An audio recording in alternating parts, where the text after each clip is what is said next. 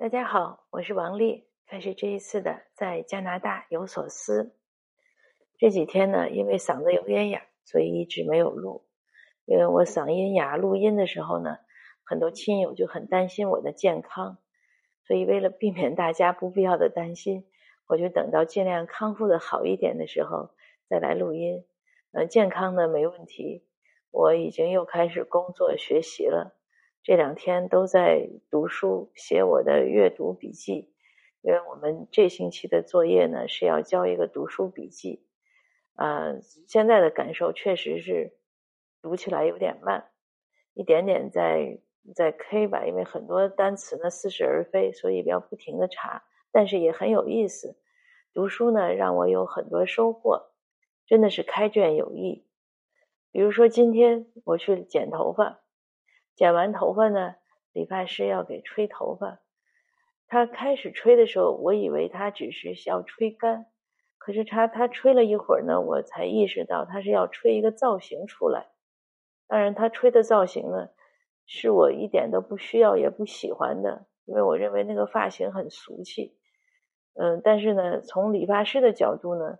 他要吹呢，可能是他认为那样吹出来显得我的头发更多一点，所以应该说是我们两个的审美诉求不一样。但是我没有制止他，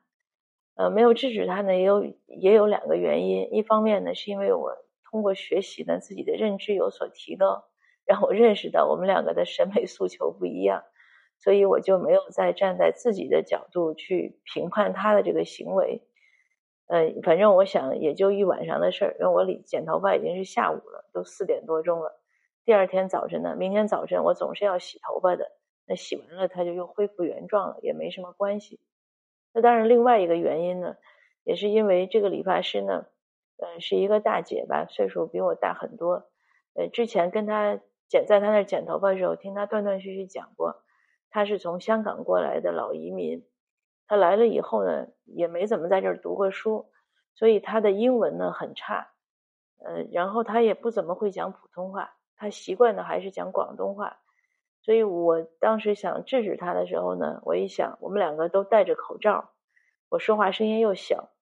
我跟他把这个意思讲清楚，可能也很费劲，所以我也不想服他的好意，那他就就任由他给我去吹了一个他认为好的发型出来。当然也不是完全不好，因为这样也至少让我有一个机会看看那个我一直认为很俗气的发型，真的出现在我的 脑袋上的时候是什么样子。那当然结论呢是确实是很俗气，但也没什么关系。我想反正我这个年龄，常规的很多人都认为这个发型是很合适的。那我回家呢，我先生看到了，第一句话就讲，他说：“我都跟你讲过，让我给你剪头发。”我真的认为我剪的比他剪的好，那可见呢，至少有一点好的证明是我和我先生的审美观点可能差不多。啊，我说是不是剪的问题，是他吹的问题。我先生就很奇怪说：“那你干嘛不制止他，让他给你吹这么一个发型？”我说：“没事，反正明天就洗了，我也不想太麻烦。”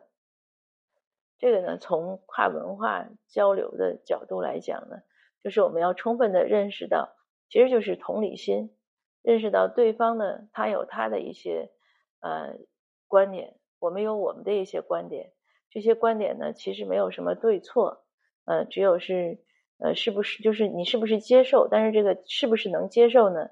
也是一个在自己可以调控的范围之内。比如说，如果以前呢，他这样的吹了，我可能认为他违背了我的意愿。我明明说的是要发型 A，他也认可了发型 A，但是他后来给我吹出个发型 B 来，那我认为他这个服务质量很差。我以前可能会这样的去想，那可能是觉得我被冒犯了。但是今天呢，我就是觉得不是个大事儿，他吹了嘛，反正洗完了就不存在了，就让他吹好了。因为去跟他反对他，去跟他沟通的成那个太花力气了，而且效果也不好。所以我就接纳了，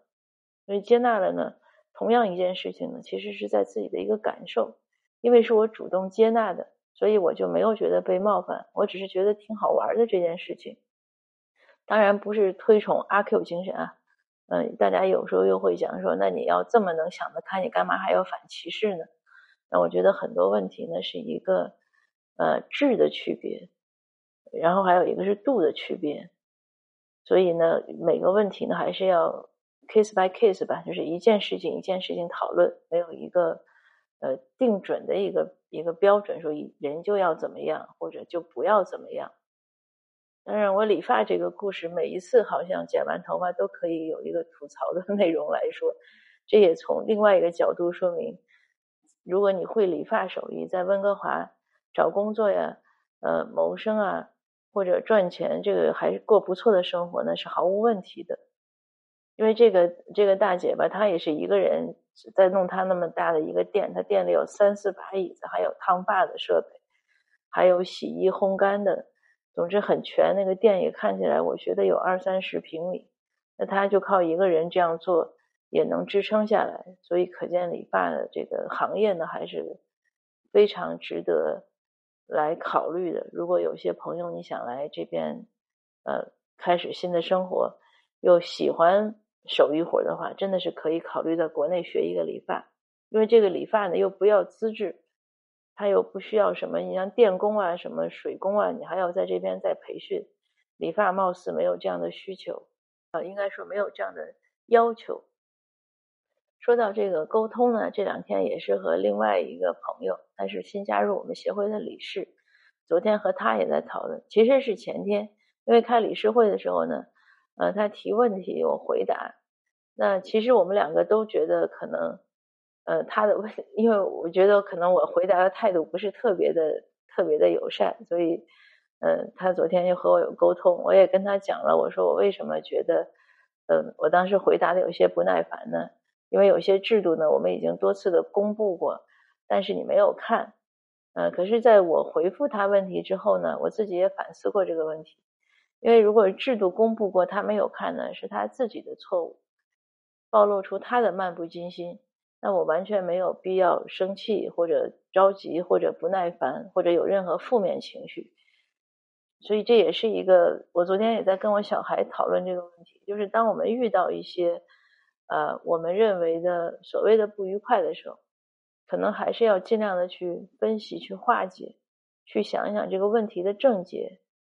啊。因为今天是我带我小孩去配眼镜，那他在眼镜店呢，他要自己挑。他可能挑呢，他又不知道怎么挑，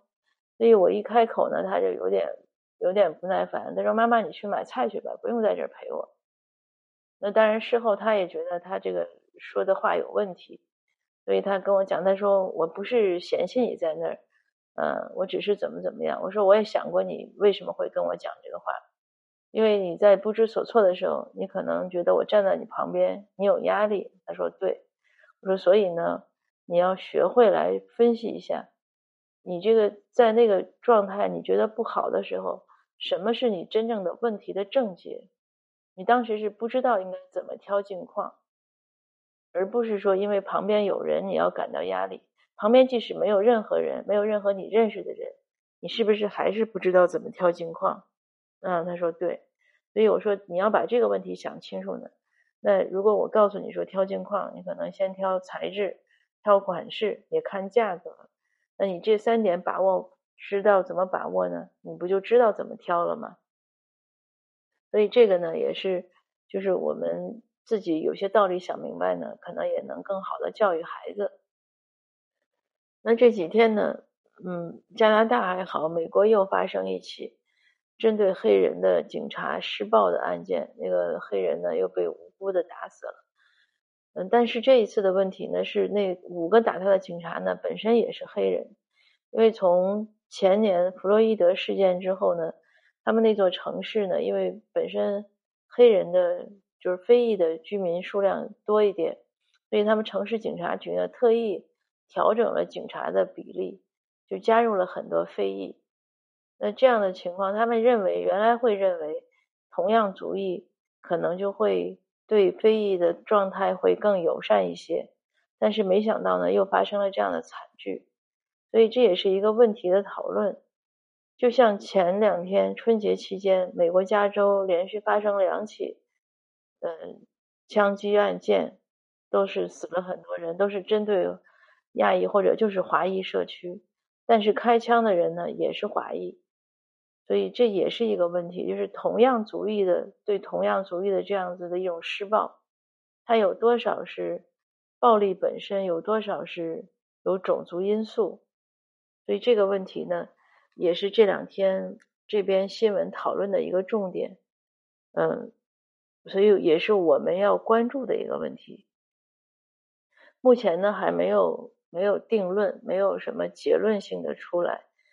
嗯，美国非裔呢，现在在抗议呢，现在抗议的是警察的暴力，没有再说种族歧视。但是，是不是有系统性歧视呢？我个人认为还是有，就是这种观念根深蒂固。即使可能非裔执执勤的时候，也会认为，呃，非裔的嫌犯是危险的。所以可见呢，这个当然又说到这种，像我这个现在学的这个跨文化交流，嗯，就是每一个人的观念呢，都会有很多固有的观念在里面。